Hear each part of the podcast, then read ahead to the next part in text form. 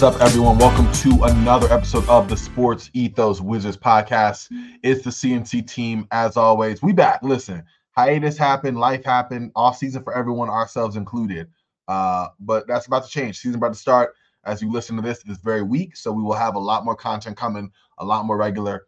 Um, so just dropping that on right now. Uh, we are out from the off season. Um, like I said, the CNC show. It's Carthan. It's Corban. You already know what it is and we are starting back with the 2023-2024 Washington Wizards by wasting no time.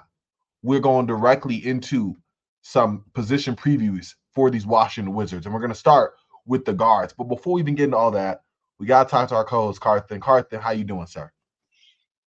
Doing all right. Man. It's been a long time coming. It's glad to be back on on the air talking Wizards basketball with you, Corban. Just, enjoying the day, ready to go. You said it, man. We about to have a, a lot of long nights uh, coming up this year. Uh, it's funny, y'all. We're just behind the scenes. This whole trying to work, get in the basketball deal, um, while it's exciting and it's fun, it's basically like working a full time job. You just don't get to pay for it. So like, we got jobs because we need money to do what we got to do, and then we also got this right here, like this podcast you're about to hear, where research has to be done, and we gotta do late nights, and life don't stop because we're doing a podcast. So you know, this is for Carthan and I. This is the beginning of a. I don't know if the Wizards gonna make the playoffs. So I'm about to say a six month journey, um, but here we are, right? So we about to get right into. it it most certainly will, man. We got some fun conversations about it and everything. I'm pumped. The, huh? One way or the other. I said one way or the other. It's gonna be a long season. Yeah, Nah, it, it, it most certainly will be. I'm I'm definitely looking forward to kind of seeing how this all comes together. Um, but before we even get into it, we gotta talk about these guards. We gotta talk about the season before it starts. We're gonna have a lot of action to analyze as it's happening. But right now, there's one of our last few opportunities to like preview, if you will, what is coming up. And so we're gonna start with the guard position because that's where the Wizards had some change, a changing of the guard, if you will. Yeah, I'm sorry. I don't even regret that was a good one. Um, I went. That's a good pun. Thank you, thank you. I went long time, you know, fixture. Um, Bradley Beal, uh, in for about a day went Chris Paul, um, and then finally for the long term is Jordan Poole, and we're gonna start with Jordan Poole. Actually, yeah, we're gonna start with Jordan Poole because we actually have some Wizards news that I I, I want to get. Car- you know what? Yeah, I'm gonna say that to the end. I'm gonna say that to the end. There's some Wizards news today that happened. I have my thoughts. I'm sure Carthan has his thoughts. Um, we're gonna push that. Push that to, we're gonna push that a little bit to the to the end. I think. Um, let me ask you, Carthan. You want to talk about it right now? Yeah, we can go and talk about it because I think All I know right, exactly what you're talking about. Let's just do it. You right. You do. Right. We we're not wasting time, but this is some Wizard specific news. Um, Deni Avdija, Avdija. Yeah, I said right the first time I think. Um, guess what? swingman, you know, defensive minded. Last season averaged 9.2 points, 6.4 rebounds, and 2.8 assists. Shot 43% from the field, 29% from three, and 73% from the free throw line. And he just got breaking news from earlier this afternoon a four year, $55 million contract extension. So basically, sort of like the MLE money moving forward. Um, I'm gonna say my thoughts. I'm gonna go to the Wizards expert first and ask you, Carthan, what are your thoughts on Deni getting that contract? And we're gonna go from there.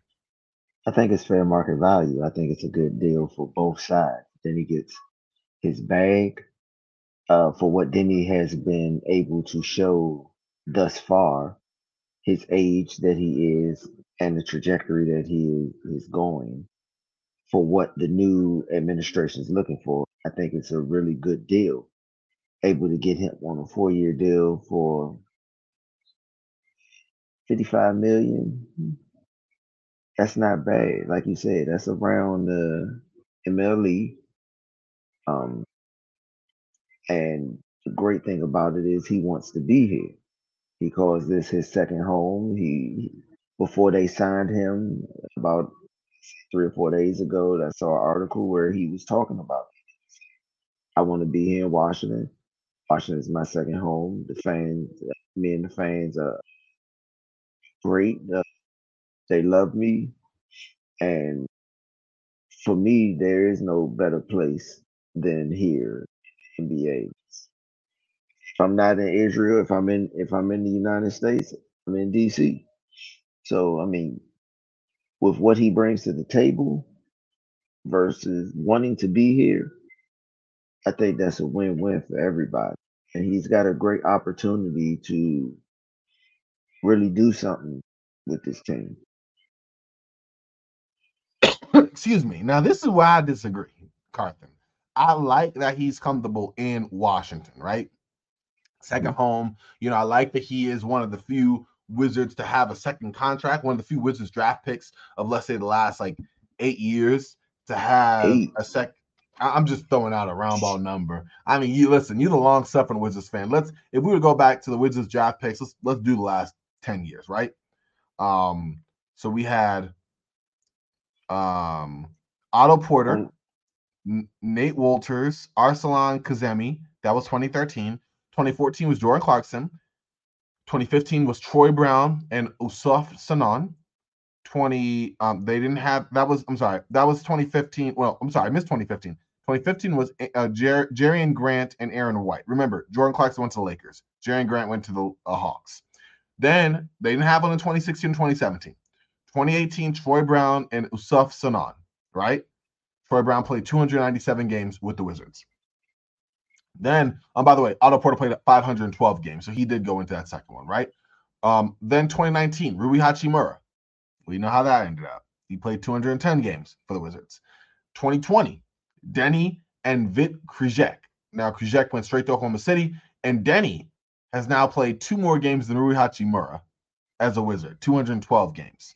Corey Kispert, 2021, Johnny Davis and Yannick Nzosa in 2022, and then Jarace Walker went to Indiana, Tristan Vukcevic and Trayce Jackson Davis in 2023. And Trayce obviously went to Golden State uh went to Indiana and Tristan, we'll see. So, like, yeah, it's not been great. That was actually kind of depressing reading those. So let me let me ask you this: What year were you born? I am a child of 1995, my friend. You were born the same year as my sister. Wow. Would you believe it that the Wizards have only signed it's either six or seven draft picks since you were born? Yeah, I think it's six or seven since you've been born, or it's slightly before you were born. hmm To a second contract. I'm kind of shocked, but also not really shocked. Like that's that's Since- that's a so since 1995, so 28 years. I'm I'm feeling my age. All that time they barely signed. Wow. So the I think since Juwan Howard was it would be Juwan Howard, um, Howard Cheney, Mhm. Bill Wall, Bill Wall, Otto Porter, Deni Avdija, and I may be missing as first round draft picks. I think I think those are the first round draft picks, and the only other one that I think got a second contract was Andray Blatche, and he was the second round pick. I think those are the only draft picks that we have. No, I am missing one. Nick Young. Mhm. And he got traded. He got traded. What right about out- JaVale he got traded McGee? right. No. I don't think JaVale McGee got a second contract from the Wizards. I think Nick I- Young I- got a second. Mhm. contract and got traded the same year he got his second contract, Wow. if I remember correctly. Same thing happened with uh Juwan Howard, but he forced that. He forced that. That was him. But since Juwan Howard, there's only been six or seven first round draft picks the Wizards have re-signed to a second. That's kind of crazy. But uh, here's the problem: the ones that they have re-signed. Let's talk about it for a split second because they don't got too long here. But if you talk about the ones they have re-signed, like uh, aside from what Bradley Beal, like Wall. John Wall, sorry, Bradley Beal, John Wall, like these guys weren't like big difference makers. Like Otto Porter's probably the next closest one. Like these guys weren't big difference makers. Um, Deni, I don't think is a big difference maker. His shot is still bad, and there was a thing on social media that was kind of funny about him, like you know, while, while Jordan Clark, well not Jordan Clarkson, geez, while Jordan Poole is cooking, you know, you have a Deni on the wing spotting up, calling for the ball, and then dejected when he doesn't get it, even though the shot goes in. Like my brother, you are shooting 29% from three. Like you are not a shooter. Like I will take a Jordan Clarkson, I mean Jordan Clarkson, geez, a Jordan Poole contested shot over a Deni Avdija three at any point in time. And offensively, I don't think he's improved a lot. Like he needs to be in my mind like a small ball five or someone who's on the ball. And even that is to limit his effect or effectiveness or lack thereof when it comes to shooting the basketball. Defensively, he's great, and, and that money's not bad, but I don't know if it's like he's gonna make a huge impact on the team. He'll be a serviceable player. I don't know if he's gonna be like a he's expendable. Like that's good money, and it's a good player who has defensive promise. Offensively, though, I think we've seen like what he is, and I, I'm not the biggest fan of it. I can't say I can't say that because and, and the reason that I say that is I look at how the league goes as a whole. Deni has improved his three point shooting every year. He's become a better shooter. I'm not saying that he he went from being a nobody shooter to Steph Curry, but he's improved his three point shooting and he's improved his shot every year. He's been working with Bradley Beal's shooting coach every off season. So he, he's definitely been improving. However, we also have to take into consideration he's only 22 years old. Well, when he got drafted, mm-hmm. when he mm-hmm. got drafted, he was the youngest player in his draft class. So he's still developing.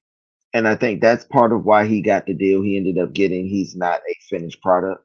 He's still younger than some of the guys that got drafted this previous draft in this previous draft class.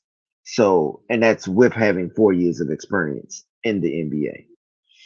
So, when you look at it in that aspect, there is a form of, uh, there is a sense of trajectory still attached to him of where he can become better in certain aspects of his game.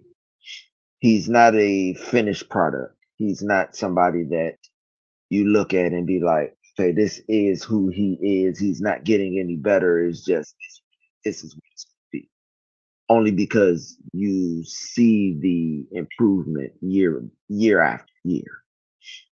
Um, there's a lot of players that, as they got as their bodies started to fully mature, they got better at certain things, and I think that's where the Wizards are looking at him.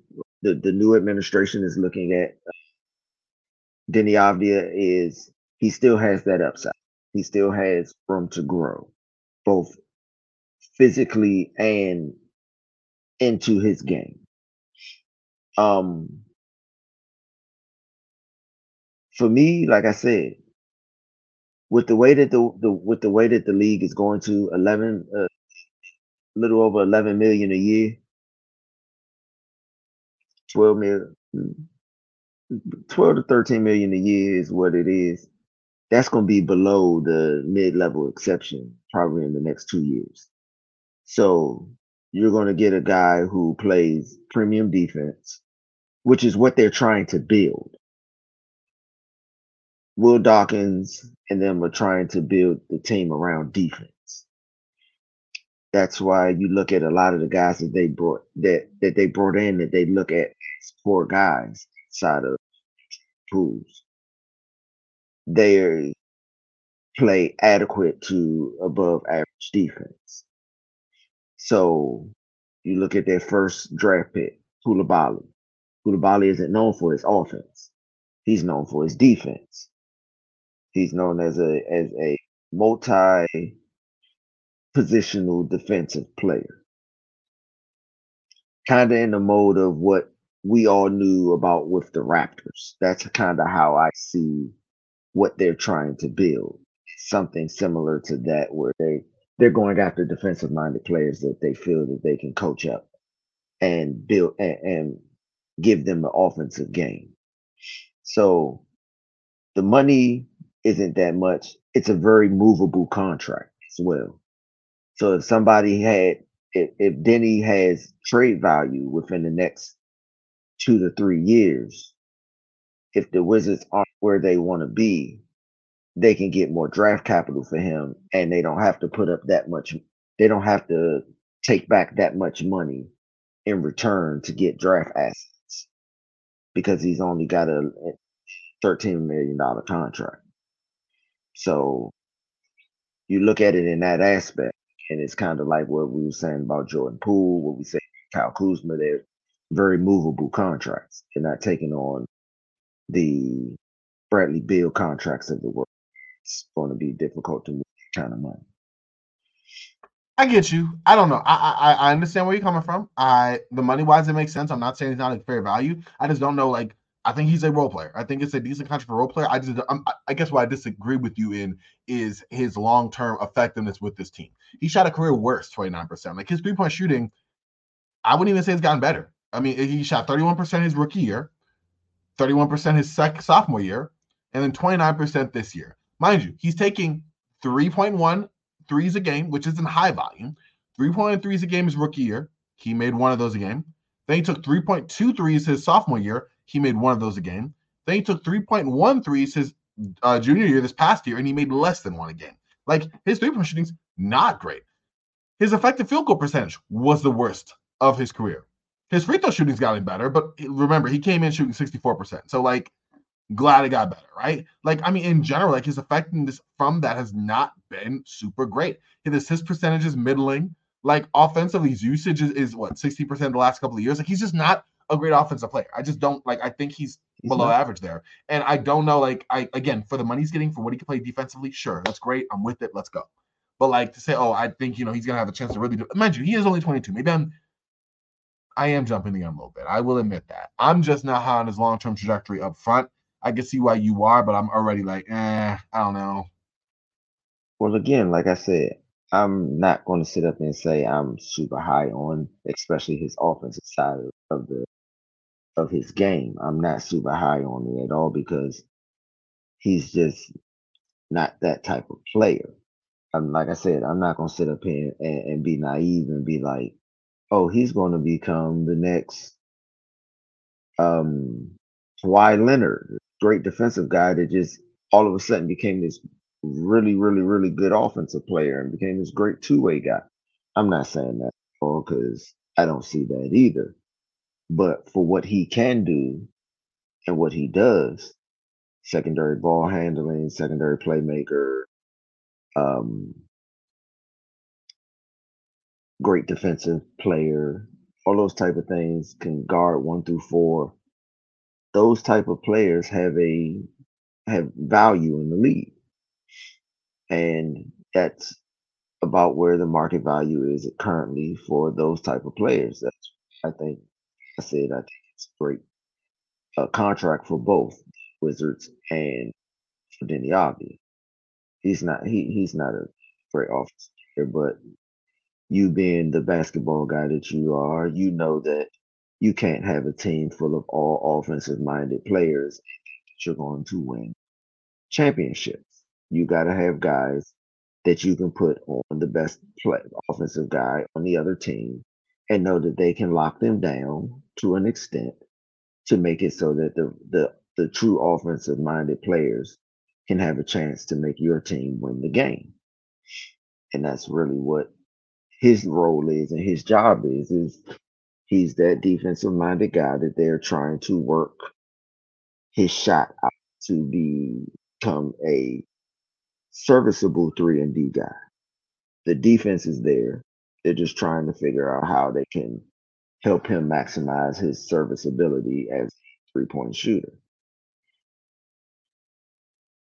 I, I, yeah, we'll see how that goes. I mean, we probably spent what almost 20 minutes on Deni. So like definitely not something we had you on the bingo card. But that just shows how we go deep dive on these things. So I get you. It remains to be seen. I mean, like I said, functional rotation player, somebody defensively, I think his his his aptitude's there. Um, his, his, positional flexibility is there, and the potential is there defensively. Offensively, I feel like he's like just not great, and I don't believe in the improvement there. But he is 22, so I know I'm getting ahead of myself, and I need to kind of keep it in check. And for the money, yeah, like you said, solid money, right? Really, really solid money. So definitely good for that. I'm glad we were able to get a reaction on that before we went into our guard preview. We set the stage. We talked about it. We teased it. Went into some Deni talk, and now we're finally going to talk about the Washington Wizards guard. So let's start with Jordan Poole. Jordan Poole, 24 years old, 6'4", won a championship with the Golden State Warriors, then got a, a two-piece, really just a one-piece. They didn't even bring the biscuit from Draymond Green last season. That put just a, a sour note over the entire season for the Warriors. It just wasn't a good fit. Uh, and this was honestly just after signing a multi-year contract um, extension with the Warriors. And so obviously, you know, they flamed out, tumultuous season, couldn't win a game. The Warriors, that is, when they weren't at home, flamed out in the playoffs after they had a fun seven game series against the Kings, where arguably could have lost that if De'Aaron Fox hadn't broken his hand. But then they go play the Lakers, get dispatched, and then July 6th, the Warriors trade Patrick Baldwin Jr., Ryan Rollins, a 2027 second round pick, and 2030 first round pick, along with Jordan Poole to the Wizards for Chris Paul, a 2027 second round pick. Um, that's Golden State's own, and then a 2030 uh, first round pick. So Jordan Poole, a wizard. Uh, Jordan Poole coming off of a season where he averaged uh, 20 points per game, uh, 2.7 rebounds, and 4.5 assists. Those numbers are good for a starting shooting guard, uh, even though he's coming off the bench for some of it. But then you look at the actual shooting splits 43, 33, 87 from three. I mean, 87 from the free throw line. That's not bad. But the pool party, like this is this is what we have now. He is going to be the guy taking a lot of the shots for the Washington Wizards. Uh, Basketball Reference has his projection this season per 36 of 23.8 points per game, along with 3.7 rebounds and 5.2 assists, with um, shooting splits of 44, 35, and 88. So, having set the stage there, I'm now going to throw it over to Carthan. Let's get your initial take on your thoughts on Jordan Poole. We already talked about the trade, but also like how do you feel about Jordan Poole as a wizard this season? What do you let's start with what you like about It. I like it. It's a reset. It's fresh blood. It it changes the dynamic of how the team is going to be. It's not going to be the Bradley Beal show anymore where the ball sticks in Bradley Beal's hands. Um, I think the ball is going to move a little more than it did in previous years. They're going to definitely have a faster pace. Um, had in the in the previous years. Um, I think when it comes to Jordan, perfect way to sum up what I think of the season's going to be is our last two preseason games. We're going to have games where Jordan lights the building up like he did against the Knicks, and then turn around and have games like he did against Toronto where he can't high bucket. And that's just how the season's going to go. Opinion. Um, I think. That makes sense. Uh huh. One, I think once uh, Kuzma gets back, Kuzma might be able to help rein him in a little bit more, where he's just not hoisting up shot after shot. I know he did the interview, and they said uh, he said he got a green light, and they asked him how big how big of a green light is, and he said size of DC. That's uh, funny. So that's funny. He West, got the quips. So Wes Unseld giving him that uh that Full that autonomy. type of green light. Mm-hmm. And so that's that's going to make things interesting. But I will say that um interesting take came from a very uh well known source of what he felt about Jordan Poole this year. And it came from a NBA legend and Kevin Garnett. And he was it was an interview he did where he talked about he said what did he think about Jordan Poole being in Washington? He said that he sees Jordan Poole as this year's James Harden of when he left OKC. Given the opportunity to be able to shine, be a number one option after being behind two NBA legends that were on his team and getting up from underneath of their shadow, James Harden became James Harden of who we know. If the Wizards are able to get a similar production from Jordan Poole, the Wizard season is going to be more of a success than we thought, than most people thought. Okay. Um. Mm-hmm. But as far as for me,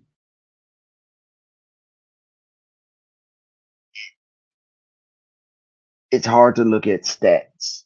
I think, like we talked before, it's. I think this year is going to be a very hard way to look at stats to make a projection the players are going to be able to do because right now, outside of maybe Daniel Gafford, there's no player on the Wizards team that is going to have a similar role to what they've had before this year. Everybody is going to have, for the most part, a bigger role, at least the ones that are going to be in the rotation. Everybody's going to have a bigger role. So I see things being a lot different and being able to make that assumption. I can make assumptions, but I that my assumptions are going to be dead on or dead wrong. I like that. I think that's a cool way of describing it. I you gave me a lot there to work with. Like I think defensively, you're right. It's going to be something that he needs to improve on. And he's someone who's going to have to deal with. And mind you, not that he hasn't done this before, because he has faced increased defensive attention before as a member of the Warriors. But let's be real, you have one of the all-time greatest gravity pullers in Steph Curry, if not the all-time. I'd say probably the all-time. You have another one in Klay Thompson, one of the all-time greatest. Like you had a much better time as a guy in Jordan Poole to be able to just feast. Well, now you're in a spot where, listen, you know, you got Kyle Kuzma there, but you're looking to your left. You probably got Deni on one side. You have um, you, you, probably have a Daniel Gafford on the other. You know, like you don't have a lot of consistent floor spacing, right? And I do wonder what that looks like for Jordan Poole. I don't think his efficiency is going to be super great. He's somebody who's going to get a lot of shots on his good days. He he would look away Steph Curry. Like Danny, you definitely to get looked away. Like some of you guys, you definitely not to see the ball if he's one to shoot it because he has done it to more players or better players than himself. So, like, I do wonder about that. And defensively, will he have the aptitude to do that? He didn't have that in Golden State. And I think Andre Iguodala had a great point about that in his podcast where he said, hey, listen, like, you know, and he loves, for the record, he loves Jordan Poole, but Jordan Poole felt, hey, I'm putting in a lot on the offensive end. I deserve to be able to, you know, kind of lay back on the defensive end. He thought that as a scoring role player for the Golden State Warriors. Now he's going to be a guy that's going to have a high usage, consistently high usage for the Washington Wizards. You don't think he's going to take some steps back? Because I totally think that he will. So it's one thing, yes, you hope that he does, but how optimistic I am about that? That's like 15%. Absolutely. I, I don't I don't see him being a great defensive person. I've never seen him as being and like you said, I, I think we're in hundred percent agreement that he is going to take plays off because he's going to put all his energy and effort into the offensive end and is going to end up being a defensive liability to the team. Yeah, I think that's honestly like defensively, I don't have a whole lot there to give. Like he's not going to be a great player in my mind on the defensive end. It'd be nice if he could, you know, be more engaged in that end, but like, you know, I'm I'm not holding my breath. Offensively, though, what do you like from him? Obviously, the dude can score the ball, you know, high volume guy, but I would say he's a good shooter, good shot maker. Um, it depends. Like he has days where he will go and score 41 points, or he has days where in the preseason finale against the Raptors, he goes one for 15. So, you know, like he is feast or famine, Jordan Poole. It could be the pool party or it could be an empty pool, like straight up. So definitely curious about that. But at the same time, like, you know, he can pass the ball. Like, I wonder if he's somebody that you know, do you see him playing more of a combo guard role? Do you see him as like someone who's just in there as a shooter, as a scorer? Um, like what do you look at when you see him? Because he's had four up and down years with the Warriors, and now he's gonna have a starring role, a starring role with the Wizards. Offensively, like you said, I just think it's going to be an up and down kind of year. Um,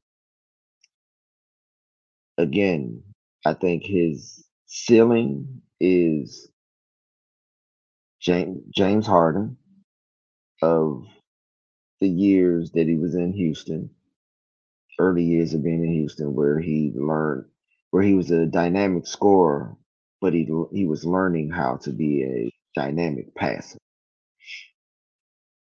If Jordan Poole can take on the mindset that James Harden did, that I'm a great scorer, but I can't score as much as I want to if I don't get teammates.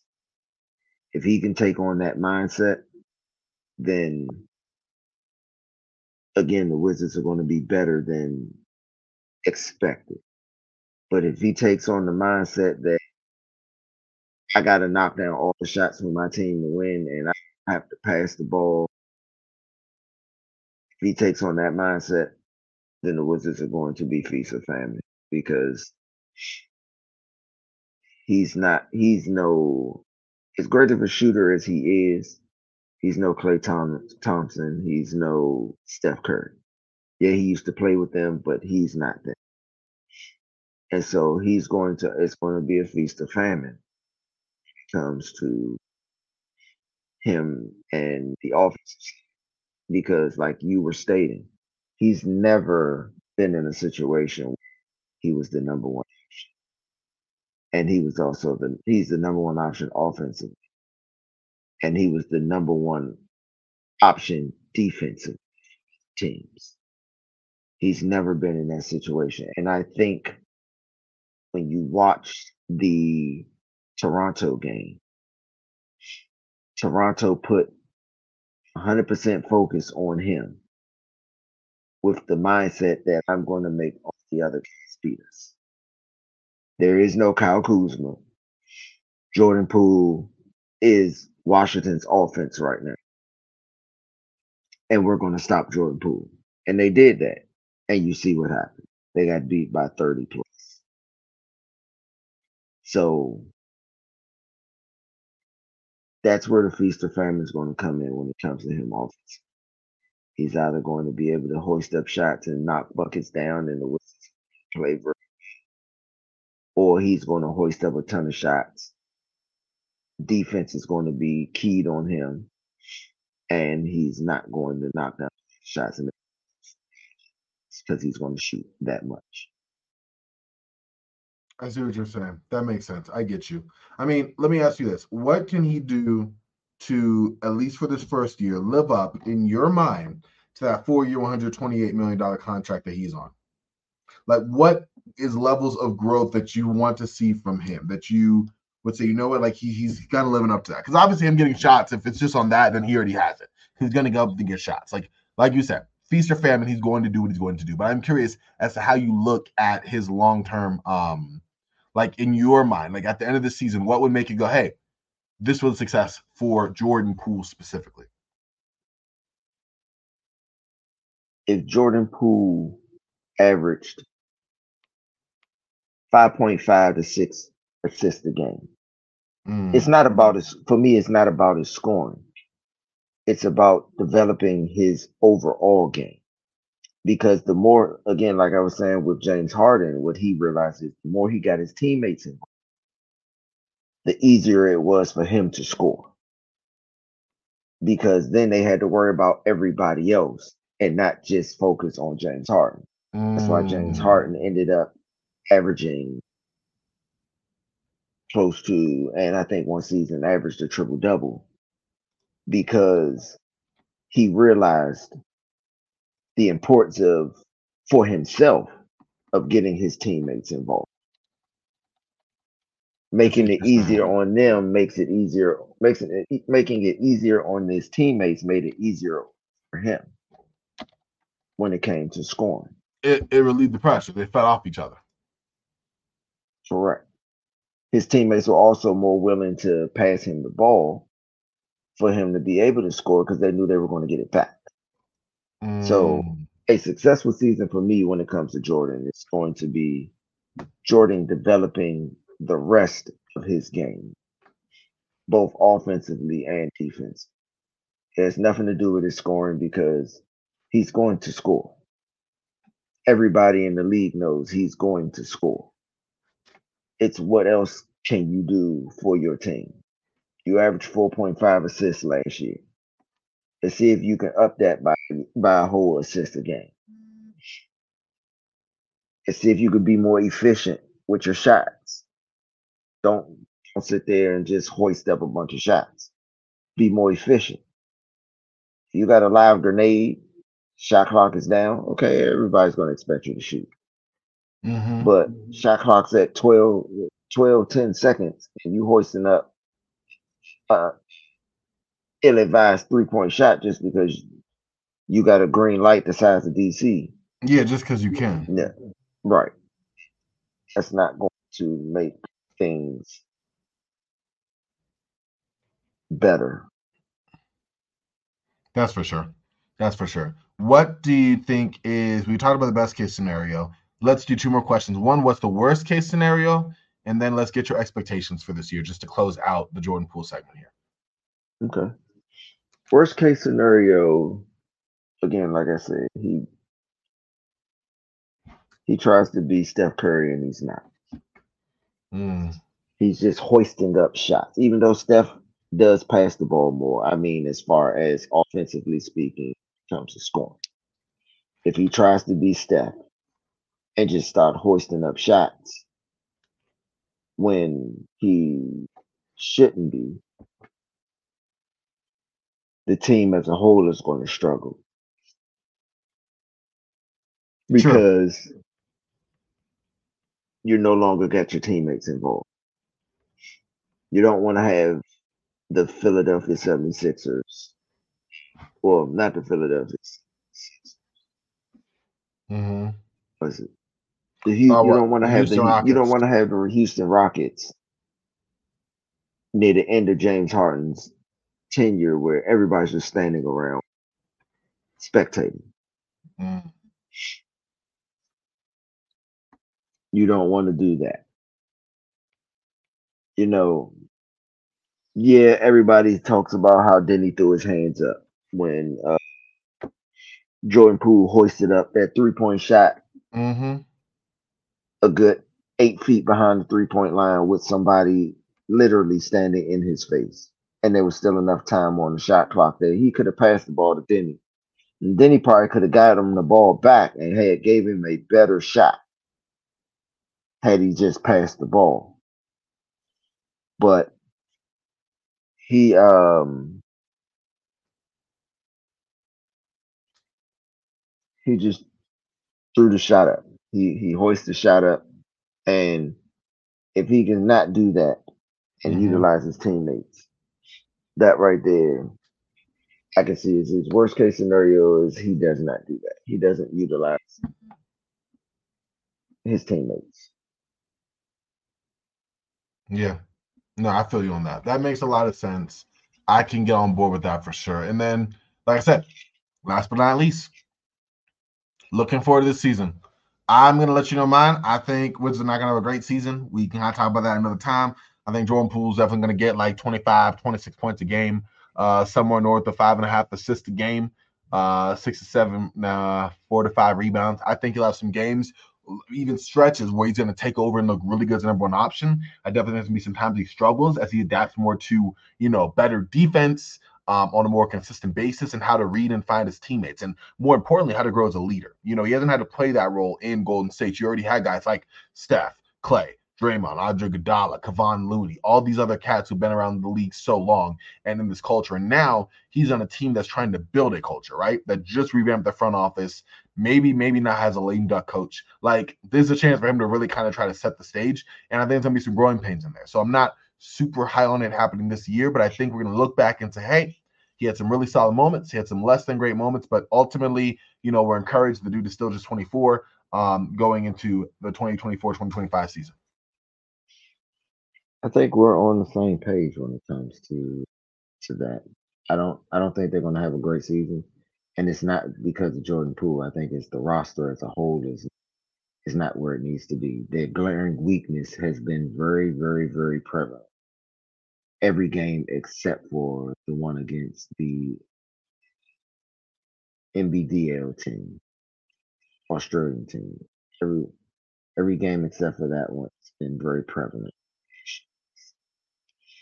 So I agree with you. Yeah, it just remains to be seen what'll happen. He's going to be obviously he's the he's the first on the call sheet. He's the highest paid play. He's the highest paid player. He's the champion. Like he's the guy going to get the attention. I'm not saying that he shouldn't. I'm just saying it's gonna be interesting to see kind of how that works itself out. You know? Three. So we'll see what happens there. But let's go from one newcomer to another newcomer. We are going, of course, to talking about the 27 year old Tyus Jones. Tyus Jones been, you know, started season with the started his career with the Timberwolves, been a mainstay for the Grizzlies, coming off a season where he averaged 10 points per game, along with five rebounds and two assists, shooting uh, 43% from the field, uh, 37% from three. Uh, solid veteran guard. He's been around uh, for a little bit, even as being as young as he is, relatively like he's entering his prime. But he's somebody that like, you know, it's it's it's kind of crazy. To be like, wow, like this guy has been around forever. It feels like. Um, he spent the last four of his eight NBA seasons backing up Ja Morant, and this is the time where he's going to be a starter for the first time. Um, and he was brought in the, to Washington in a three-team trade that sent Kristaps Porzingis to the Boston Celtics. Um, and you know, Washington got him on an attractive deal while they're trying to figure out what's going on because he's a steady guy, good ball control, one of the best assist to turnover ratios in the league, and he's in the final season of a two-year, $29 million contract. So I definitely am interested to see kind of how he fits in. He's had extended stints as a starter, both with Minnesota filling in for Ricky Rubio back in the day, or Jeff Teague, and then of course with Morant filling in for him in with the Grizzlies. And during his time as a starter, he's been pretty solid. Um, last season, like I said, shot 37% from the field, had a career high 5.2 assists, started 22 games. I think he's a solid player. I think he's definitely a pass first point guard, but he's a calm and steadying presence. Um, I wish he was a little better when it came to being more assertive shooting the ball, but it's not like he can't shoot the ball. It's just not the way he's geared to do. But just a solid, strong guy who I think is going to be a great leader here um, with this Wizards team that's pretty young. But that's my initial take on Tyus Jones and and just what I think of him as a player. Um, what do you think, Carthan, about Mr. Tyus? To be honest with you, I think he is my most intriguing new addition. He's the one that I am most intrigued about. And the reason being is, like you said, this is the first time that he's going to have the opportunity to lead his own and I think that depending on how well he does, is going to depend on how much draft capital they're able to give him at the trade deadline. I don't think he's going to make it to the end of the season. But I think they're going to showcase. Ooh, hot take. Okay. Hot take. This is the first time he, as a starter. I think he would want to stay on the last year of his deal being able to put up some really good numbers and show him a start in this league, then be traded to another team where, let's be real, if it's a contender trading for him, they're probably not trading for him to start.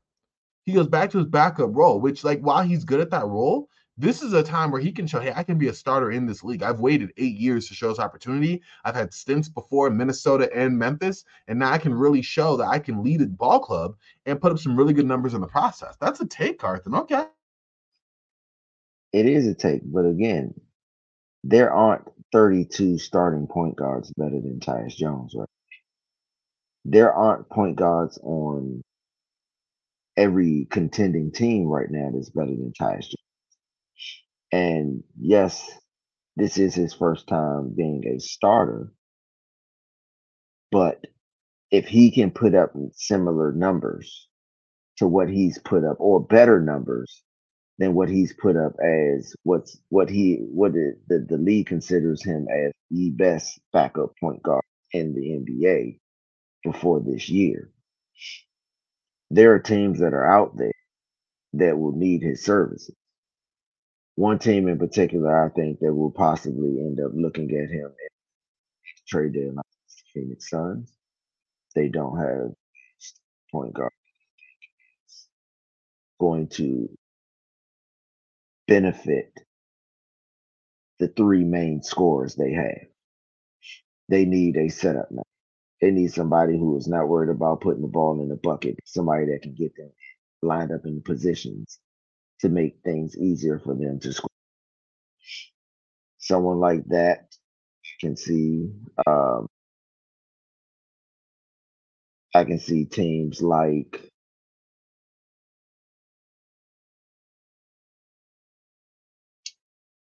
Uh, I'm telling you, I don't know. There's I mean teams that will want him for sure, but can they afford him? What are they giving up for him? And like again, like it, I, like what does Washington want that like from Phoenix, or what does Washington want from some of these teams while they rebuild to give to a guy who may not want to move? Mind you, Tyus Jones has no real say in it, but I'm just saying like I think any team in the league would want Tyus Jones. I think it would come down to trade offer, the return, all of the really nitty gritty fun stuff. You feel me?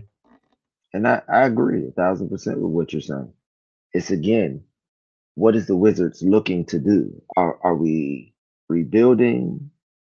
Are we retooling? Are we just reshaping? I mean, what reword are, are the Wizards expecting? What reword are the Wizards in right now? Because if they're rebuilding, Tyus has no value to the team past this year.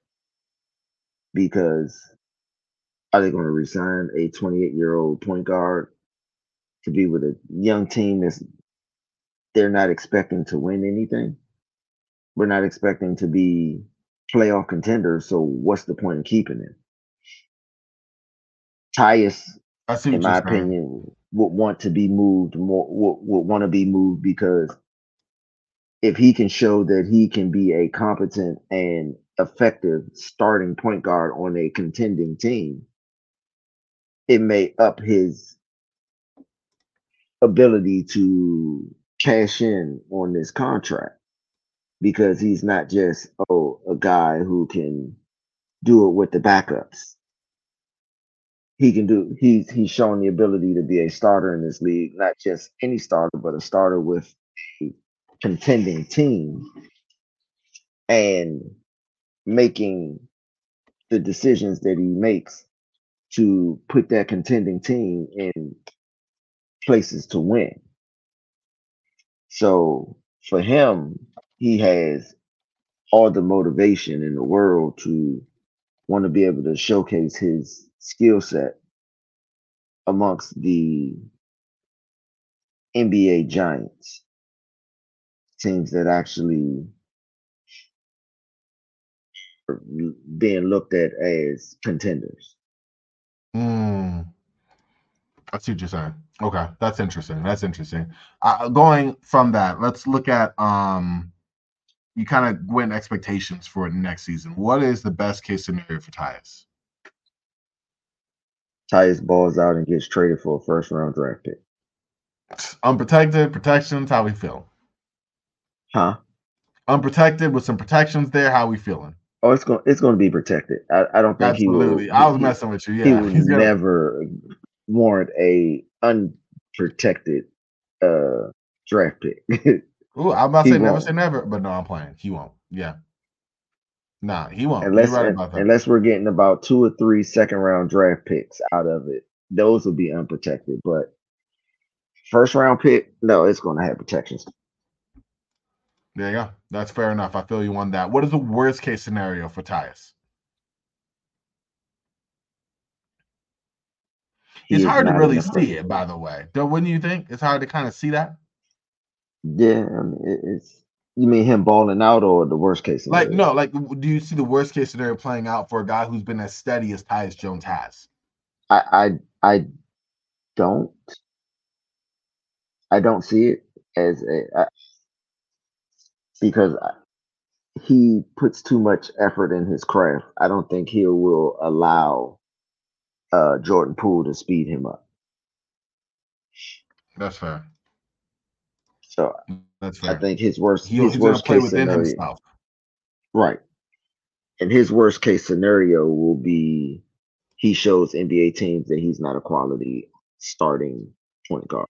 And it affects mm. his not only his trade ability, but it, so his upcoming contract. Wow. There you go. I definitely am intrigued by what Tyus Jones will bring to the table as a wizard. I'm, I'm just high for him to be like a starter for the first time. He's been a guy who I think should have been. I mean, you're back. Ricky Rubio maybe was a more arguable decision, but Ricky Rubio was pretty solid back then. Um, Ja Morant obviously is Ja Morant, so like there's nothing happening there. But for him to have a shot now, um, I, I really just think there's a good role for him to be in. So we'll see how that works. But one that I think, listen, I just think he's gonna be a steady guy. He's been that way his whole career. I really couldn't see like an, a, a super great year from him. Um, but I mean, I could see one. I couldn't see like an amazing, like over the top all star year. Let me just say it like that. But at the same time, I also don't know if I could see him just like, whoa, like he is totally overmatched the point guard position. He's really a distant, like he is giving the other team an advantage night after night. Like that's not something I see either. So yeah, it's something there. But um, let's go from that to a guy who last year I would say, and I don't know if you agree with this, Carthan, but was one of the Wizards' either best or second best perimeter defenders last season. Um, and that depends on how you feel about Jordan Goodwin. And of course, we were talking about one Delon Wright. Um, Delon Wright, 31. Uh, last season with the Wizards, he went and averaged seven points per game, along with three and 0.6 rebounds and 3.9 assists. He shot 47% from the field and 34 percent from three, along with 86% from the free throw line. Um, the guy has been in the league for a bit, played in Toronto, Memphis, Dallas, Detroit, Sacramento, Atlanta, and here. Another guy in the mold, in my opinion, of Tyus Jones, nowhere near as good an offensive player as him, in my own opinion, um, but somebody who's just a steady guy, you know, um, just comes in and, and, and does a good job. Uh, if you look at the three point percentage, always uh, for the career 35%, not a high volume three point guy at all.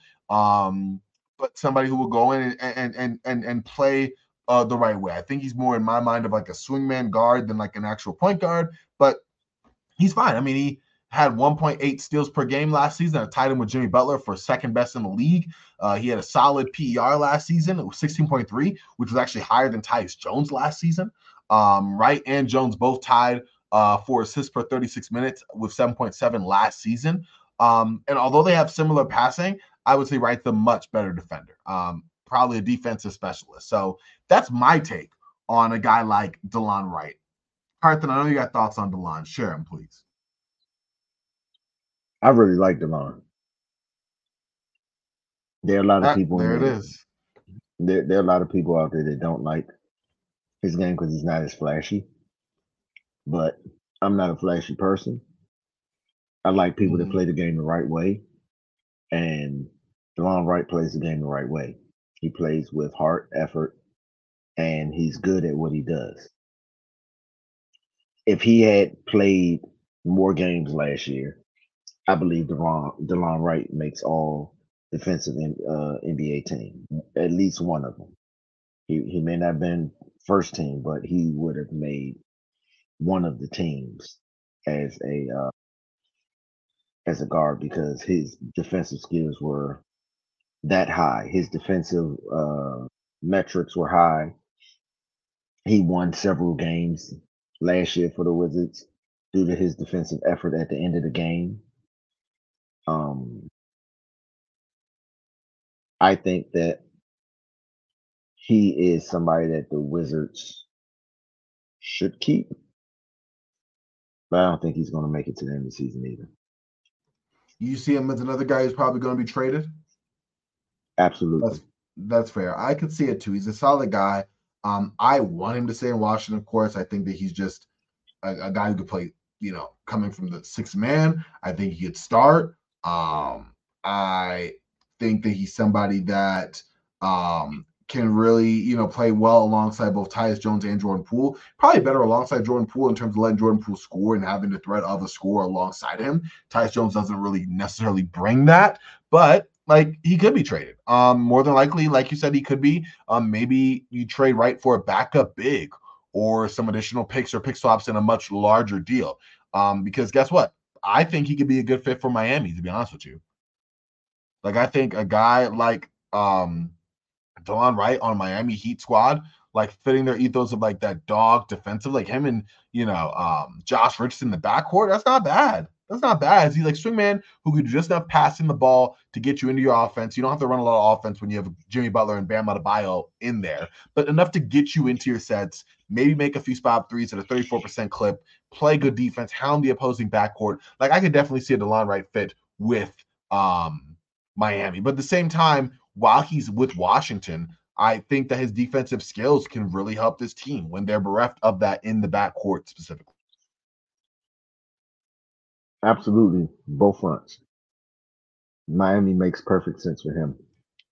He's a Miami guy. Mm-hmm. I just um, think it fits that ethos, you know. I think he's better. He's a better point guard than Gabe Vincent. Um, now, now hold on. He's the Laker. Let's not say that. No, I'm just kidding. Better point guard than Gabe Vincent. Okay, okay. Not take nothing against him because he's one of your boys, but I think that. Thank you for a minute, Matt. Uh-huh. I think he fits what they do a lot better. The defensive gritty, going to be all in your stuff all the time. He, he, he's just one of those guys that when you watch him play, you just say you you just say he's a Miami guy. He he he plays the Miami way. Um, I don't know of any big man Miami has that the Wizards would necessarily covet. Maybe Jovic, um, but he doesn't fit what they need. They don't need another shooting big, in my opinion. Got enough of those. They need they need dogs. They they need guys that are going to bang down low, rebound, block shots. They they need guys like that, big bodies. And Miami doesn't have anybody. I think is worth us trading him to. Doing the dirty um, nitty gritty work. Right. So I mean, Delon Wright, in my opinion, a great backup guard. He is he does the things that you need a guard to do. He he does the things that you would want a backup guard to do. Not there to score. He can score, but he's not there to score. But he plays dynamite defense. Again, Delon Wright is the type of guy that Will Dawkins Will Dawkins is trying to build this squad around defensive minded guys that we can put some offensive guys around them to make our squad be what do well. And that's that's what I see Delon as. Yeah. I definitely, I, I, definitely agree with that. So I had my mic muted and forgot to go back up there. I definitely think he's somebody that fits exactly like you said, like just a really solid player that more than likely will be traded. I think if everything goes well, should be traded. That's probably the best case scenario for him, right? Um, like you said, uh, going from that to the worst case scenario, similar to Tyus Jones. What is the worst case scenario for Delon Wright with the Wizards? Because for me, you know, he never finds the shooting stroke. He dips in the low 30s. Like I said, he's always been like 34, 35. Let's say it goes to like 31, 30. Deni Avdija numbers, which can still get your contract. But I'm just kidding. Let's say he goes from there. He is 31 defensively. He may slip just a little bit. That could be an issue. And he ends up being somebody who's not effective enough for the Wizards, but also isn't somebody that other teams look and go, you know what? He might be able to do well for us either. You know what I mean? Like, like, like that's where I feel him, where he gets in like this no man's land of the aging swingman without without really good offensive skills, who has a defensive bite, but as he gets older, that goes away a little bit. So that's kind of something I'm looking at. It's like the worst case scenario for a guy like Delon Wright. But Carthan, what do you have on him? Worst case scenario for Delon Wright is being Will Barton. Will Barton? How, how you get that though? Because Will Will was came because in as an offensive look, guy. You look at not as in him being offensive, defensive, not Will Barton when he was with the Nuggets prior to coming to us last year. He was a part of the big acquisition for KCP because he could drop buckets. He was he was a bucket getter. He could do whatever it was he needed to do, score and all that other stuff. Came to Washington and couldn't do nothing. He couldn't score. He couldn't play defense. He couldn't do anything. He was horrible here in Washington. Worst case scenario is Delon ends up being like Barton. He had a really, really good season last year, and all of a sudden he turns 31, like Will Barton. And then, like you said, he can't he, he can't do nothing. He can't score, he can't play defense. He then took a step back athletically. He's no longer fast enough to stay in front of the guards and, and play excellent defense. Defense is his calling card. If he can't play defense, then he can't Yeah. So again, Will Barton to offense is Delon Wright to defense. He he ends up doing like Will Barton did last year. That's going to be a worst case scenario for him because he's not going to get another contract and he is not going to be have any trade value for the Wizards. It's funny that we got to the point where we have these veteran guards who can help a team or help Washington, even though like the help is going to be hard to measure because they're not going to be a very good team. But it's going to be interesting to see how we look at these two um, in both. You know, we we mentioned it with Jones and Wright, and go, hey, like best case scenario, they do well enough to recoup the Wizards some value, whether that's in the form of young players or a positional need or draft picks. Worst case scenario, they fall beneath that expectation. Uh, Tyus Jones going ahead in free agency next year. Uh, I think the same is similar to Delon Wright, but basically they kind of fall in that no man's land. So very curious. Like those two, I think, have a specific kind of roster flux or a situation where they could enter a crossroads in their career. Because I feel like both will get jobs next in the NBA regardless. Like Jones is going to be on the team next year, you know, so will Delon Wright. It's not like they're fighting for their NBA lives out here, but it definitely can change their standing for their next contract. You know, their current standing and, and, and what they can get in return for a trade. It could definitely be very, very interesting for both of them. But yeah, I'm with you on that. All right. We're gonna wrap this bad boy up with one more guard. We have a couple that we thought were guards. We're gonna put them more in the in the swingman slash forward section. We'll get to that. Uh, they're called the wings, by the way. We'll get to that here in a future installment. But we're gonna close with one player who I loved so much when it came to being drafted. I was in his corner all the way. You couldn't tell me nothing. He was in my top 10 draft board. Then the rookie season he had just made me revalue my whole scouting process. Um, I was just shocked and all of it. This guy was drafted 10th overall just two years ago. He's entering his sophomore year. He struggled to earn playing time as a rookie. When he did play, didn't really make a positive impact. Meanwhile, you had guys after him drafted, like Jalen Williams in Oklahoma City or Walker Kessler in Utah, who looked amazing, which made this guy look like an underachiever by comparison. This guy was drafted by Tommy Sheppard, who, of course, was fired several months ago. Um, the new executives here now, we got to see if they like him. That Michael Winger, Will Dawkins, and Travis Schlenk. Do they like this guy? I still do. He was a Big Ten Player of the Year award, won the Jerry West Award as the nation's best shooting guard. Um, but just hasn't looked great in the NBA, even in the G League. And this guy's name, I've been waiting for a long time, bearing the lead, is Johnny Davis. Johnny Davis, man. Listen, not a good year last year, like a horrible year last year. He ended up playing 28 games for the Wizards, including a, a stretch where he played with, you know, players that were mainstays in the Wizards roster Bradley Beal, Kyle Kuzma, Monte Morris, Delon Wright, Kristaps Porzingis, all those guys were out. So, of course, Davis gets some run. Um, and it wasn't super great. I don't know. Um, Carthan, listen, I- am throwing it to you um, on what you think of him as a player because I think he was a very solid mid range guy who I thought could stretch it out to three. That did not happen last season. He only made 39% of his shots and only 26% of his threes. Uh, he looked like he was somebody who could create his own shot and, you know, at 6'5, 195, looked like a good defensive rebounder. That also, you know, was good, but it just wasn't super great. Like, I, I, I don't know um, how I feel about Davis this upcoming season. I still think he's great as a player, but like the athleticism, the shooting skill, the ball handling, like that, that's not that's not great. That's not on par for someone trying to be an impact player.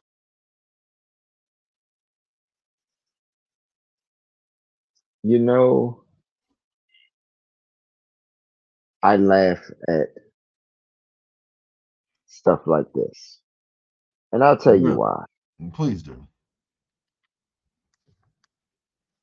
We as a society, especially since age the internet, social media, and things like that have become such a microwave society that oh man, here we go. that we expect everything to come immediately. You look at Johnny Davis his freshman year at Wisconsin. Nobody saw Johnny Davis as even an NBA prospect his freshman year. You look at his numbers. Johnny Davis played horrible his freshman year. Turn around come his sophomore year, he's now Big Ten Player of the Year. He he won the award for the best shooting guard in the nation. All these different things that Johnny Davis accomplished his second year in the league. You listen to his interviews. He said, "What was the big difference between your freshman year and your sophomore year?"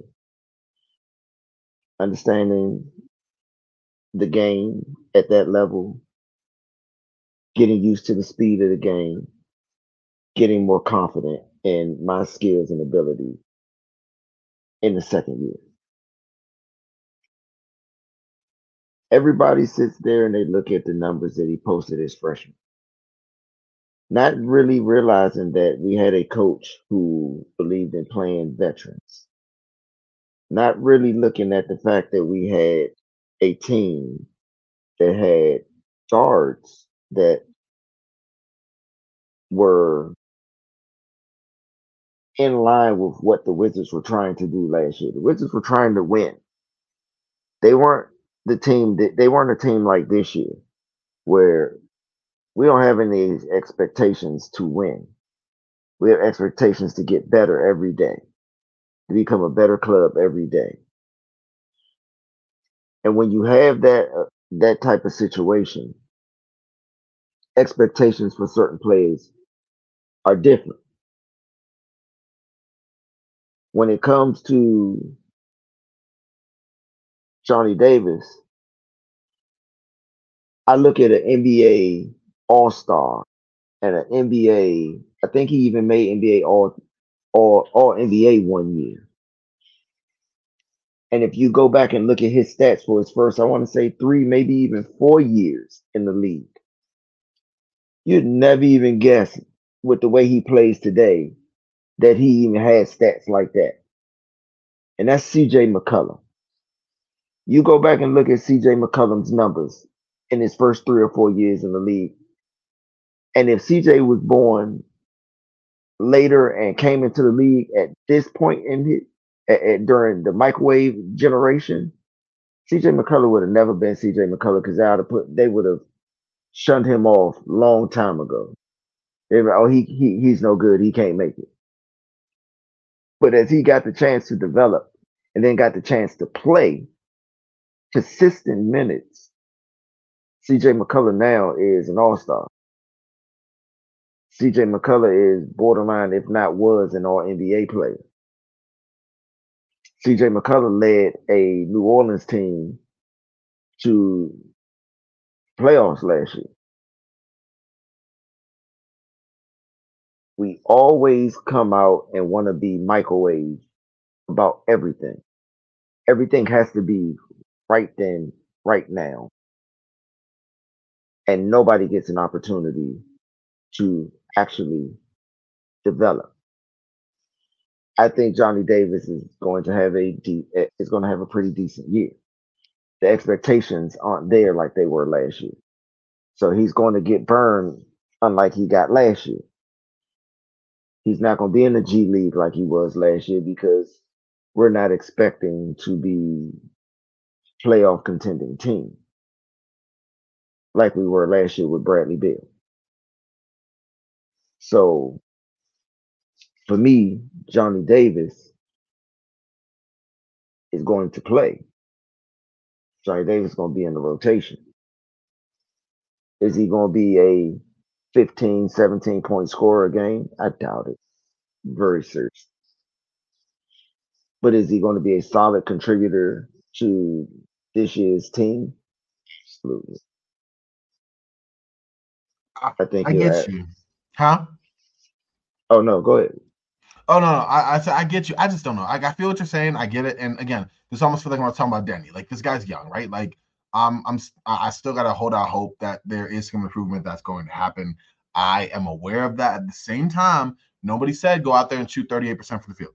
Nobody said go out there shoot 26% from three. Guys like um Cam Thomas, guys like Jaden Hardy have been drafted later in similar situations who did not get opportunities because of much better players came out and produced a lot better in their early years, in their rookie years. I'm just saying, like, I, I get it, but it's not like it's a whole all, all, the young guys need time. Like, no, he came in, did not display any of the strengths that made him a player. Like, I'm not even saying be like a microwave and be that same player, but like that was shell shocked of a great degree. And when you're drafted 10th overall, nah, maybe if you drafted like I don't know, 20th, 26. I get it. And there's going to be an adjustment period for sure. Jabari Smith was drafted number one last year, had a horrible, horrible rookie year. Like, didn't really come around to like the last couple months, but at least we had signs of improvement. Like, when I saw um, Johnny Davis, it didn't like he had that in the NBA.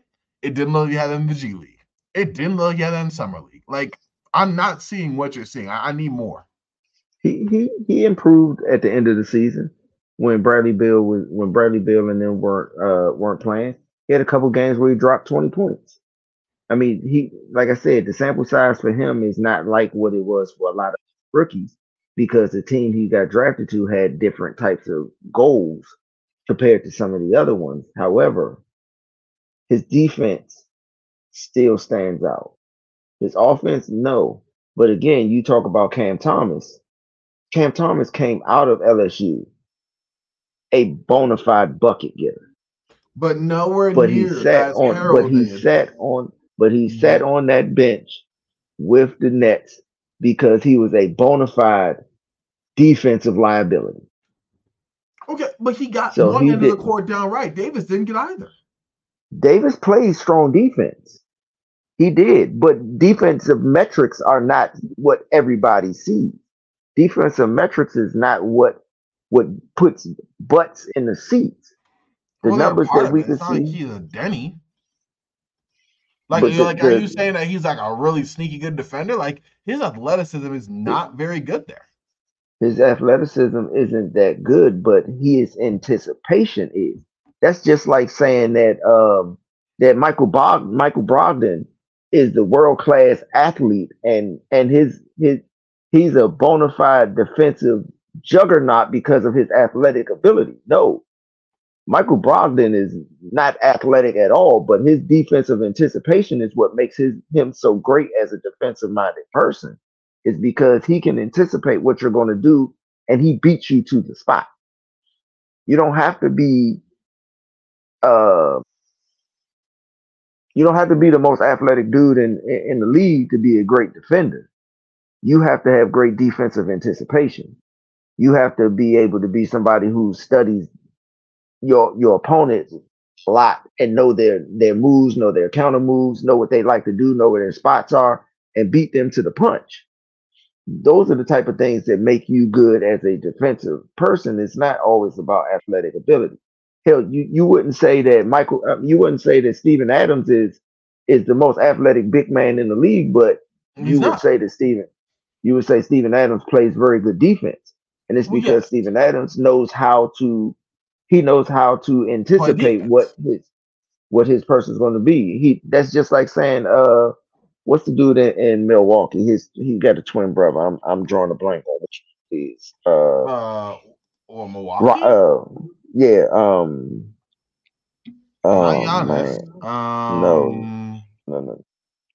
Rob uh, Lopez. Lopez. Oh, Brooke and uh, Robin Lopez. Jeez, yeah. Brooke, Brooke, Brooke Lopez, hmm known as a great defensive big, but everybody knows in the world I'm more athletic than Brooke Lopez.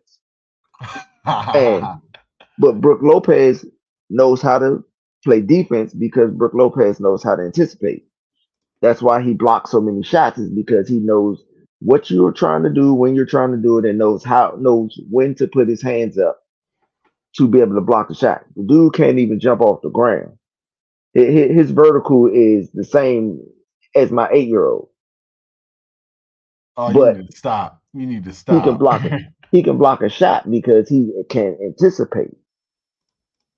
yeah. So that that's that's the thing about with, with defense. You, you can't use athleticism to necessarily correlate it correlate defense with it. It's how you are defensively when it comes to being when it comes to your anticipation, when it comes to your awareness of, of different things. So that's where Johnny Davis it that's where Johnny Davis is good at when it comes to his defense. Not only does he want to play defense, but he is good at anticipation and he has a passion for defense. His offensive numbers, which is what we look at and what we can see right here, are those numbers great? No. Johnny Davis wasn't a great three point shooter at Wisconsin. Nah, he in either one of in either one of his years. So to think that he's going to come to the NBA and then all of a sudden be Steph Curry, no. But no one's no one's saying that though. Who said that? I'm just saying don't No. shoot sub 20, sub 30 percent from three. You don't have But he was shooting at, but he was shooting at at Wisconsin. He shot low 30s, like 34 percent. It was solid. I was backing him up, saying okay, he was He was at twenty nine percent. going out. No, leaving. the- Let me look at his numbers again. When he left college, he was shooting 29 percent from three. No, If I, I don't remember, if I remember correctly, he was shooting twenty nine percent. He wasn't shooting thirty percent because that was one of the big knocks on him. He was a Oh, he nope, was a, a mid range assassin. He shot 38 percent on in 2020, 2021. Granted, he only took 36 threes, so he's 14 and 36 in that season. Then 2021, 2022, he shot 30 percent from three on 37 of 121. Still not great. I get it, but it was still over. It was 30 percent, 32 percent for his career in college, 32.5. That's not great. That's not 26 percent either. That's that's a dip. Okay. If you, if you tell me someone out there is a 32% three point shooter, it's a difference. But also you. but Thank you. also but okay. I, but also three point line is further behind is further back. and he was always no, he was always known as a mid-range assassin. He was never Okay. known to be able to shoot threes. You're right, but here's why I tell you So- again: mid-range assassin who shot 38% from the field. You were a mid-range was not- assassin. You shot 38% from the But field. But he was not. Confidence is everything when it comes to that. And when you got people like Bradley Beal and all them other ones telling you to give me the ball, don't shoot. You, wa- I watched the games. It was a difference between you just look, someone looking at the numbers and then say, "Oh, these are the numbers. This, this, that, and the other."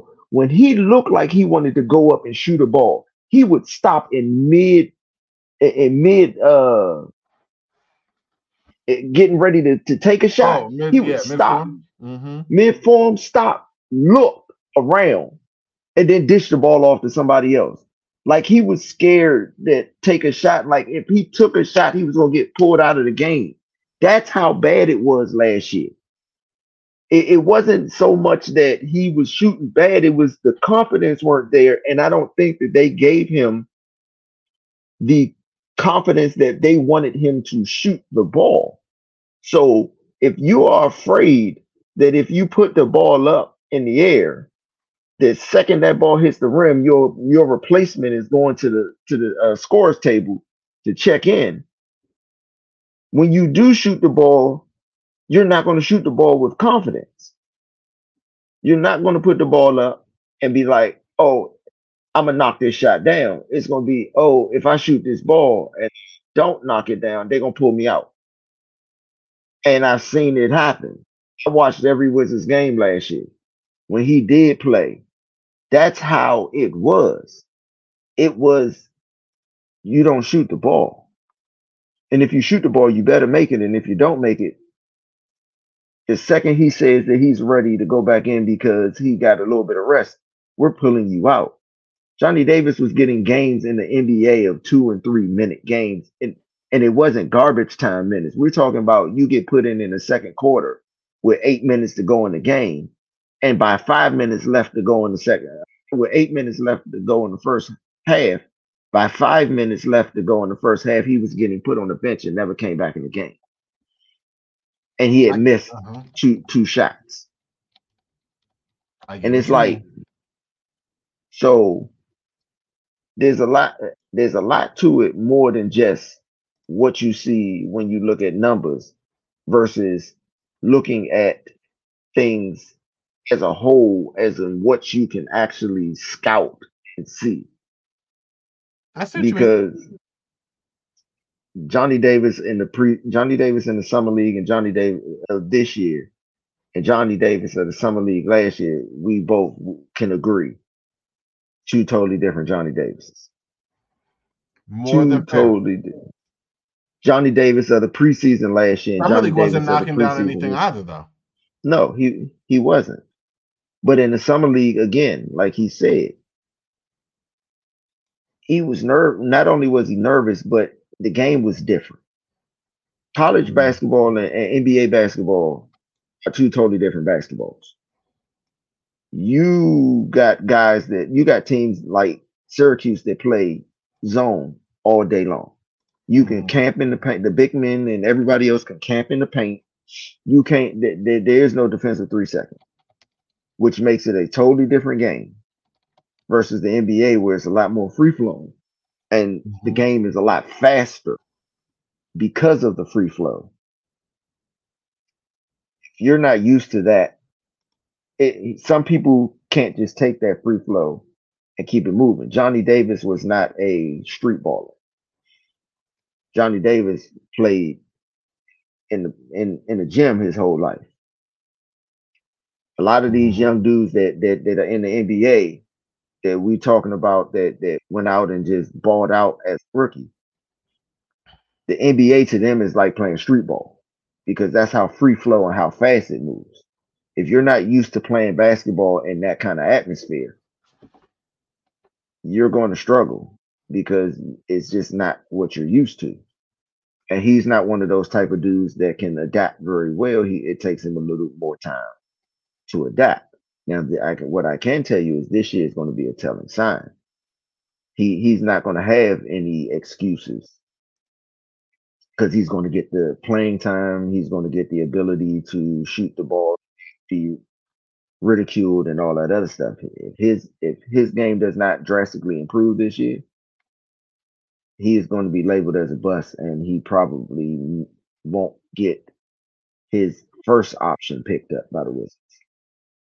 Well, here's where I have to push back again. You say it might be a make or break year for him. We well before we do that, what what is your best case scenario for Johnny before we go into the worst case scenario? Johnny Davis is going to have a, a great year for a sophomore guy, and he's going to stay in the rotation. He's not going to be a starter, but he's going to stay in the rotation. He's going to be a part of that full rotation. Okay. Worst case scenario, and I'm, I'm gonna give you mine before I give you yours. 'cause I know you're gonna have some optimism laced in yours. Worst case scenario for me for Johnny Davis is this. It was already a questionable pick. I like Johnny Davis. It obviously wasn't a very good fit already. Um, but when they drafted him, they already had Beal, they already had Corey Kispert, they already had Deni Avdija, Avdija, and they already had Kyle Kuzma. And then they added Delon Wright, who's more comfortable playing off the ball. Now Beal is gone, but Kispert, Wright, Avdija, Kuzma are all still there, and you have Jordan Poole, and you got Bilal Coulibaly, and you have Landry Shamet. With that being said, even if Davis is healthy and playing well, I doubt he gets that much playing time if everyone else is healthy. And if that's the case, add to the fact that the Wizards have a whole new front office that did not draft Johnny Davis. It does make me doubt the chance of a real good bounce back season for him, and does make me question his future long term with the Wizards. That's already my feeling. That's my feeling on him moving forward in general, but that also doubles as my worst case scenario because I feel that we are already on that timeline. I can see where you're coming from with the with your worst case scenario. Mine is similar. I think that Johnny Davis in the beginning, the, well, I can't even say in the beginning right now because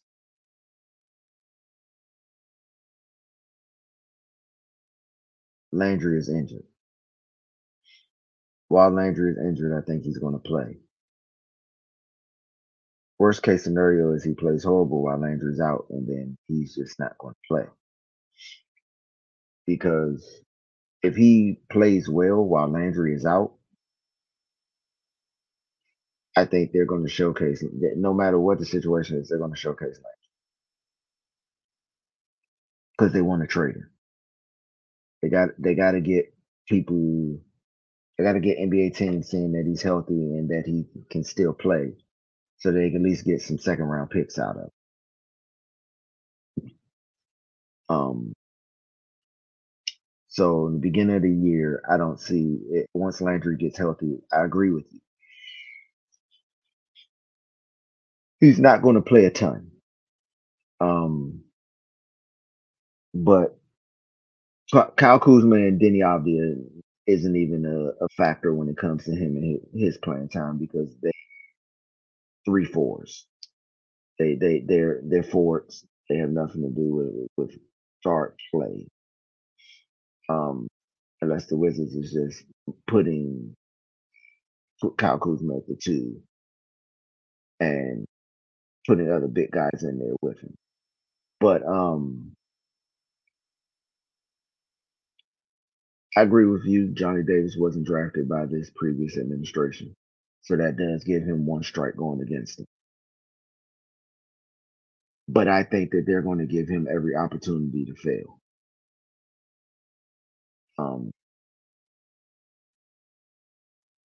if they are really in tank mode or really in not trying to be a playoff contending team mode, like we spoke about with the earlier. I see Delon gone. I see Jones gone. I see Shamet gone by the trade deadline. And when they're gone, Johnny Davis is going to get a lot of playing time. If he shows promise while he has the ability to play, Johnny Davis has the chance to start next to Jordan Poole if he shows that he can handle that type of stuff. But a part of the worst case is he doesn't even get a, he plays himself out of the rotation and out of the ability to even have a shot at because he's the only he's the only defect de guard that would be truly left outside of Corey Kispert, maybe, that could take on that two guards. But if Corey Kispert gets the starting two guard role, then he'll be Corey Kispert's backup. Interesting. Okay. I I'm curious to see how it works out. Like I said, I'm I want to be high on Johnny Davis. I was a big fan of him coming out of college. I just haven't had I mean, it's one year. It was just the worst possible year for him to have given the situation. He is 22, but that that that cachet being drafted 10th overall, that does follow you. You know, we've seen it happen. So I just hope he gets the opportunity for sure. Um, now, because of the way we organized it, we're gonna be talking about guys like Corey Kispert, like Landry Shamet. A lot of these guys are gonna happen on next show. Bilal Coulibaly. That'll be when we cover the wings. But to close this out, I just want to get. I mean, you're the deep take guys. I want to throw two guys at you um Carthan and just um give me your thoughts on them. We're not gonna do a whole full breakdown. I don't expect them to really impact the Wizards that much this season. Um, but between Ryan Rollins and Jared Butler, any thoughts on those two before we close this bad boy out? I like them both. Solid. Um, small fun fact: when I went to uh, sports business class classroom, shout out to them. Mm-hmm. Um, Jared Butler was one of the guys that I was tasked with doing a scouting report on mm. uh, for for the class to be able to present in front of the entire class. And Jared Butler, coming out of Baylor, was known as a defensive minded guard that could also score. And that's how he ended up being the MVP of the Final 4 mm-hmm. the year that he came out. So defensively, he is he is a really good ball player. Offensively, his offensive skills have improved a lot since last year. It showed in the summer league this year when he played for. Um, Ryan Rollins is just a dog. That's the best way I can put it. He he he's a dog. He he wants to play defense. He plays it with intensity. He plays it plays tough. He's not afraid of the moment. Mm. He, if Johnny Davis had his mindset, Johnny Davis would be a beast. Wow. But Ryan Rollins, second round draft pick, because he didn't have the skill set of a Johnny Davis. And but mentally, dog. And I think he's going to stick around because both Will Dawkins likes him and Wes Unseld has been has done several interviews where unprovoked he's brought up Ryan Rollins and thinks Mm. talks about he thinks that he can be an elite defender and so Wow. So there's some hope there. I, yeah, I really like both of them. I think that Butler has the potential to be a better version of Jordan Goodwin of last year. He does Wow. the only the, the, he has the defensive skill set of Jordan Goodwin. The only difference is that I'm not 100% sure on now. I'm not sure if Jared Butler has the mental, the mentality, that Mamba mentality that Jordan Goodwin had. Jordan Goodwin wasn't afraid of nobody. He wasn't afraid of the moment. He went at any, everybody. hmm I don't know if Jared Butler has that. That's fair. That's fair to think. And, and and I'm not overly familiar. I mean, I watched him a little bit in summer league. I thought he had a pretty solid, you know, solid time there. Um, obviously, he was the lead guard on the Baylor Bears when they won that NCAA championship in 2021. Um, you know, he's bounced around, spent a season in Utah, one in Oklahoma City. Um, but you know, he's able to shoot the ball defensively. He can get after it. His ball handling's pretty nice. We'll just see if he can put it all together for sure. Um, Ryan Rollins, listen, 6'4, 6'10 wingspan, great size for point guard. We'll see if he can use that size on both offense and defense. But another guy who came similar to Jordan Poole, you know, um, came by way of the Warriors, spent time between the Warriors and their G League affiliate, the Santa Cruz Warriors. So we'll just see those two. I don't think they'll factor in deep this year, even with a lot of injuries happening. The Wizards have some depth in that backcourt spots, uh, enough depth between their guards and their swingmen that I don't see will fa- don't think that they will factor in heavily. But it'll be interesting to keep an eye on them moving forward, just to watch, you know. So with that being said, that kind of puts a wrap on this one. Um, we went pretty deep. We went pretty deep. Covered Deni, covered our four main guys. We're gonna do the wings next episode, and we're gonna have quite a few to handle between that. Um, whether it is a guy like Corey Kispert, whether it is a guy like Landry Shamet, whether it is a guy like a Kyle Kuzma, we're, we're gonna have a little fun there on, on, the wings for sure. But to close out here, um, Carthan, let the good folks know where they can find you, any of your work. Obviously, you're gonna have a big season here with SportsEthos Wizards.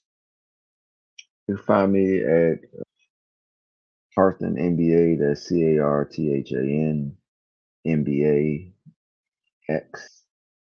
Right now, that's the best place to find me if you want to talk basketball with me. Uh, I'm still trying to get more computer savvy where I can end up using Instagram, but my Instagram feed is Carthan NBA I might have help you out a little bit on that, my friend. on Instagram because I'm not uh, computer savvy at all. Mhm. No, no, it's fine with that. Trust me. I'm gonna try to help out. I'm gonna try to help you out, my friend. But no, that I get you. I'm not either. I was gonna say follow me on Twitter or X at Corban NBA. Follow me on Instagram. I do, I guess, do a little more on Instagram, but not a whole lot more. Um, at Corban NBA as well. That's C O R B A N N B A. Definitely make sure to check that out. Check us out here on SportsEthos Wizards show. We about to be a lot more regular here. Episodes probably twice a week moving forward. Um, probably after this upcoming week, we have to finish our previews, but after this upcoming week, Wizards will play and we'll be like I said, twice a week. Um, we'll figure out the days. Honestly, we may do a back-to-back day. Just know it's gonna be twice a week. It's gonna be fun doing that. Uh, we both full-time schedules, all the things, but we both trying to really do this thing. And sad thing, as I said earlier, you know, in order to make it a dream job, you got to make it an unpaid job. So we're gonna see how that kind of works out together. But listen, I couldn't ask to do it with a better partner than Carthan here. Um, somebody who knows the Wizards through and through, and we have a healthy debate. I love it. Like we always have something every episode. We like, you believe that? Interesting.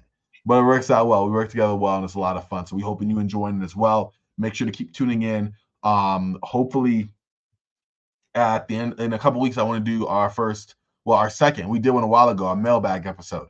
Um, so definitely gonna reach out to some Wizards fans, NBA people at large, try to get a fun one going on, build a community, and hopefully um, we have a social media account, so both of us manage that to kind of incorporate more interaction and you know pick Carthan's brain because I think you'll find a lot. Man, I like all of it. Man, I agree with all of it, but definitely he knows his hoops, and you'll find that out for sure. So listen, y'all. Till next time, for Carthan, for myself. Listen, we frosty. Y'all stay frosty, and as always,